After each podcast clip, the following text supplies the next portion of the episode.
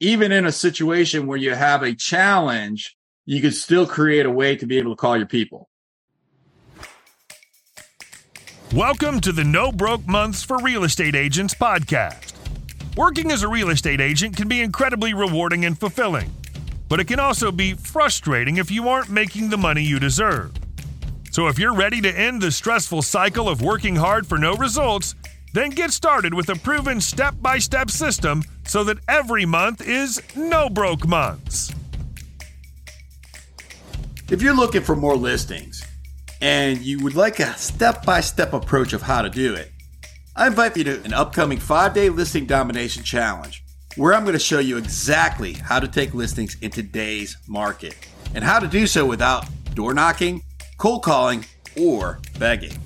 You can register now to attend for free when you visit www.5daylistingchallenge.com. That's the number 5 daylistingchallenge.com.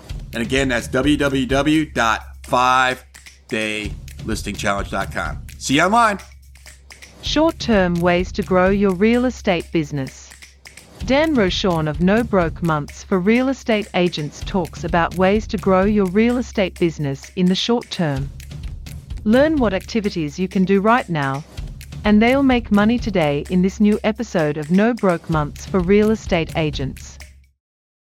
So then we talked about, okay, well, we need money today. We need short term play. What different short term ways could we get business from? Open houses.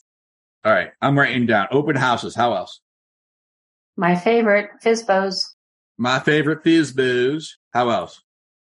Networking event. Networking. Networking, I would consider that a long-term uh, adventure.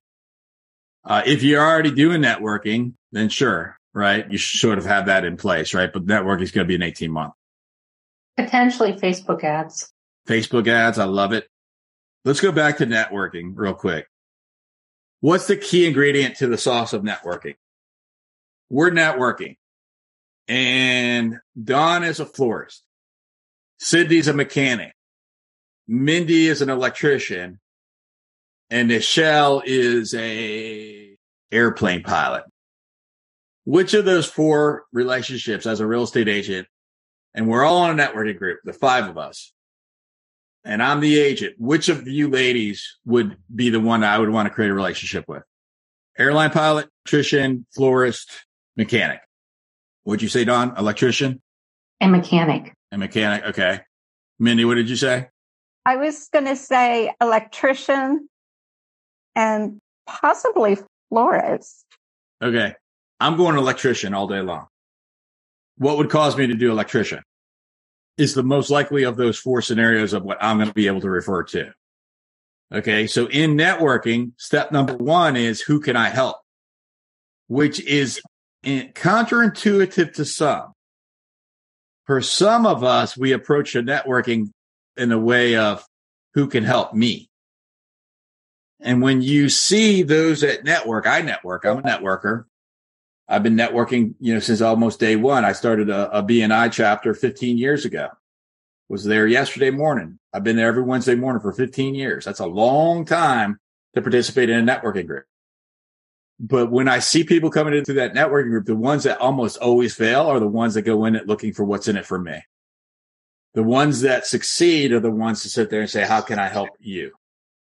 So let's sit there and say, could I help a mechanic, an airline pilot or a um, florist? Sure, maybe. But I know I can help an electrician or a painter or a carpet guy or gal or a mover, moving company that's who I know that I can help. And so that's where I'm going to create the relationships and networking. Now there's an exception to this rule, which again is another thing that I see many, many agents approach it, particularly new agents, lenders and title people. I'm going to go create a relationship with this lender because they're going to help me get business. If that lender, I have probably three lenders right now that I can almost guarantee you, and an insurance guy, because I know the insurance guy, we actually helped them. I got an insurance guy who has shop in a real estate brokerage who makes his living off of relationships with lenders and real estate agents. When he wanted to buy a home, guess who he called? He called the guy that's referring him 20 times a year. So the only way that you're going to really make those relationships work are if you're the gal or the guy for Scott that's referring 20 times a year. Okay. So that's the lender, title company, insurance person. So just make sure we have clarity on that, right? Because I so often hear agents think it's a great idea. It's like, I'm going to go have coffee with the lender. Like, dude, you're wasting your time. I mean, unless if you're just like looking to establish a relationship with somebody that's going to give a great service to your clients, which you should, but that's a different reason to meet with them. All right. So that's the piece about networking. Let's go back. So we got open houses for sale by owners, Facebook ads, networking. How else? Expired. Expired. How else? Thank you. Door knocking. Door knocking. How else? Cold calling. Who we cold calling? Leads. Calling leads. And expired. Okay, so that's going to be FISBO's expired leads. Ask for referrals. Okay, so all of those are either going to be targeted or warm. So if you're looking at like cold calling, it's like cold knocking, like door knocking, oftentimes going to be more like cold door knocking, right? Like that's now not always because you can identify them. Could be an expired. You could you could knock on the door, right? So, but again, it's like having a clarity on who we're talking to. We don't have to go cold. Instead, what we can do is we can go targeted or warm. So what's the difference between those? Targeted, 100% is going to be a FISBO. Warm would be an introduction to you. So when you can sit there and say like the difference between them, then now we start segmenting our people in categories so that we can make better decisions about how we spend our time. What is it called when the calls that we're making from leads that we get from lead generation? Is that not cold calling? They're either targeted or warm because there's no one that's in our database that hasn't at some point raised their hand. So when they raise their hand, they're identifying themselves and now they become targeted. Targeted. Okay. Yeah, because if you're looking and there's a thousand people in a community and you get 10 of those thousand people to raise their hand, maybe they pull a credit check and, and we're actually going to be offering that within our sales team here relatively soon. I don't know if I can offer the CPI community or not, but I, I bet you I can. And if I can, I'll offer that to the community once I get it worked out with my own sales team, right? Where you're identifying people who are pulling their credit. That's like a really, really great targeted prospect. But going back to Nichelle, like in my personal database, I got 15,000 people in my database. At some point, they were all either targeted or warm. Does that mean that they're targeted or warm now? I don't know. But I know every single week they get an email with a video of me sharing with them educational marketing. How many people open that email? About 30%, pretty high. So it's about 5,000 people, a little bit less than that that are, are seeing it. It's not always the same 5,000. So I don't know is the answer to that. Right. But uh, fair enough. So again, so we're looking at like, how can we start categorizing our people? So for sale by owners, open houses, networking, Facebook ads, door knocking, expires, cold calling. How else can we get business? Asking for referrals from people we've worked with. Okay. Past clients. Love it. How else? What's the easiest way to call a past client that you haven't talked to in two years? Happy anniversary. Happy anniversary. I like that.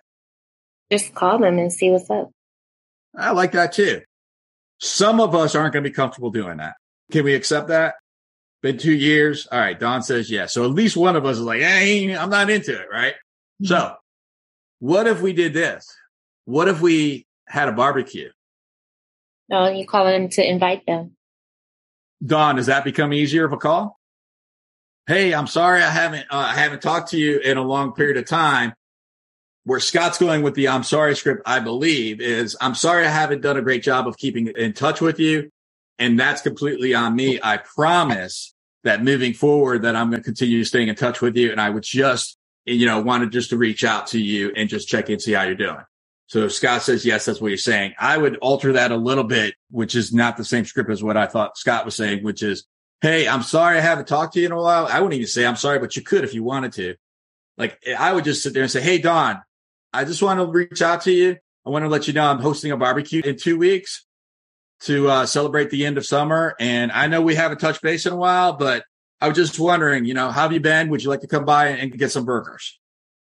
Now, have I asked for business yet? Nah, uh-uh. Oh, by the way, doesn't matter what they say. How's the family been? How's the home? Everything doing okay? You still enjoying it? I'm curious. Are you, you know, is this your forever home? Have you thought about maybe moving out? Whatever. And just casually enter into the conversation. Oh, here's another. Oh, by the way, so Don, you know, I know, uh, I, you know, I'm really excited that you and Joe are going to come by, you know, a couple weeks. Oh, by the way, who do you know that I should also invite to the party? Maybe somebody that's going to have a real estate need in the next year or so. Maybe somebody that's in the market to buy a home or sell a house or invest in real estate. Who comes to your mind, Don? And then now you're asking the referral question. It's basically it's like you're taking these pieces and you're putting them together in a way that makes it easy. See, a lot of these real estate trainers, they'll teach you the script, but then they're not going to give you an easy way to do it. During the pandemic, I did a poker night once and we went and we got this online portal and I reached out to a bunch of, it just happened to be guy friends. I mean, it wasn't, you know, women friends would be fine as well. It just happened. It was just a bunch of guys. And we had maybe 40 people showed up and we just played poker. Right? Like online During poker. the pandemic? yeah, during the pandemic. That's awesome. I can't host a barbecue, so I got to get in front of my people some way or another. We also did during the pandemic. We had a uh, we had two events during the pandemic. One that we did, what was it? Mask for a cause, where we had gotten vendors to donate money, and we went out to all of our people. We say, "Hey, listen, we're gathering money for homeless people to be able to provide them with face masks, sanitizer, and other products that they need ordinarily, like socks, feminine products, et cetera, et cetera, et cetera. And then I went out and I got different vendors to be able to give. I remember we had like some Bose headsets or no, I think they were Dr. Dre beats. We had like a DNA kit, a testing kit. We had all these cool prizes. I got people to donate. And then I went to my database and say, Hey, listen, would you like to enter into the drawing on next Tuesday? All you have to do is call in. They would call in of course, we're going to find out their real estate needs. And then they enter into the drawing for the Dr. Dre Beats headsets.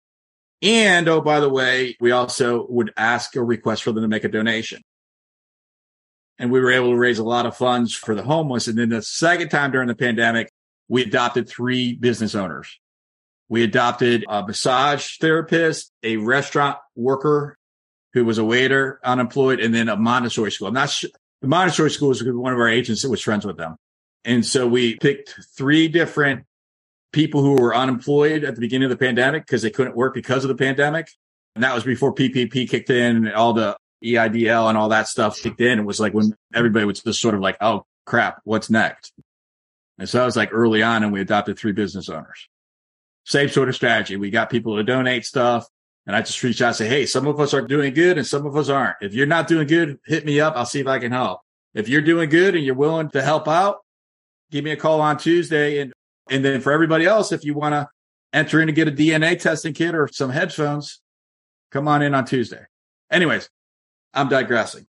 So these are some ways, but I'm sharing this with you just to demonstrate to you, like, even in a situation where you have a challenge, you could still create a way to be able to call your people.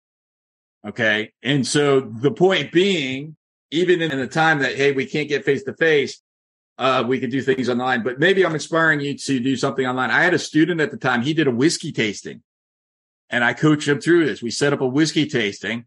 He hired a, a bartender. I told him he should just not have hired somebody, but he did. He actually hired a bartender. He got all his friends together online and the bartender would sit there with a shaker and everybody would have their bourbon and the bartender would teach them how to make drinks. And then they did a, uh, a bottle of Maker's Mark or something as a, uh, or Knob Creek or whatever as a prize to somebody. I mean, there's all kinds of stuff that we can do. Just staying in touch with our people. And then when reaching out to them to give them something, oh, by the way, who do you know that's in the market to buy a home, sell a house or invest in real estate? And that would be second after you say, Hey, how's the house? Checking out what their needs are. Hey there. If you are a real estate agent and if you've been an agent for a second or more, you realize that there's sometimes peaks and valleys in your income that at the least make you feel anxious. And if you are looking to get rid of those peaks and valleys and you're seeking to have that consistent and predictable income and to specifically take listings in today's market when it's near impossible to get a buyer under contract, I invite you to a five day listing domination challenge that I'll be hosting where you'll discover your way, not mine, your way to take listings. And you'll be able to understand where to get seller leads who are ready to hire you right now in today's market and know how to get hired more often. I invite you to join us. It's a free five day listing domination challenge. You can visit www.5daylistingchallenge. That's the number five, www.5daylistingchallenge.com. So go ahead and visit www.5daylistingchallenge and I'll see you online. Bye.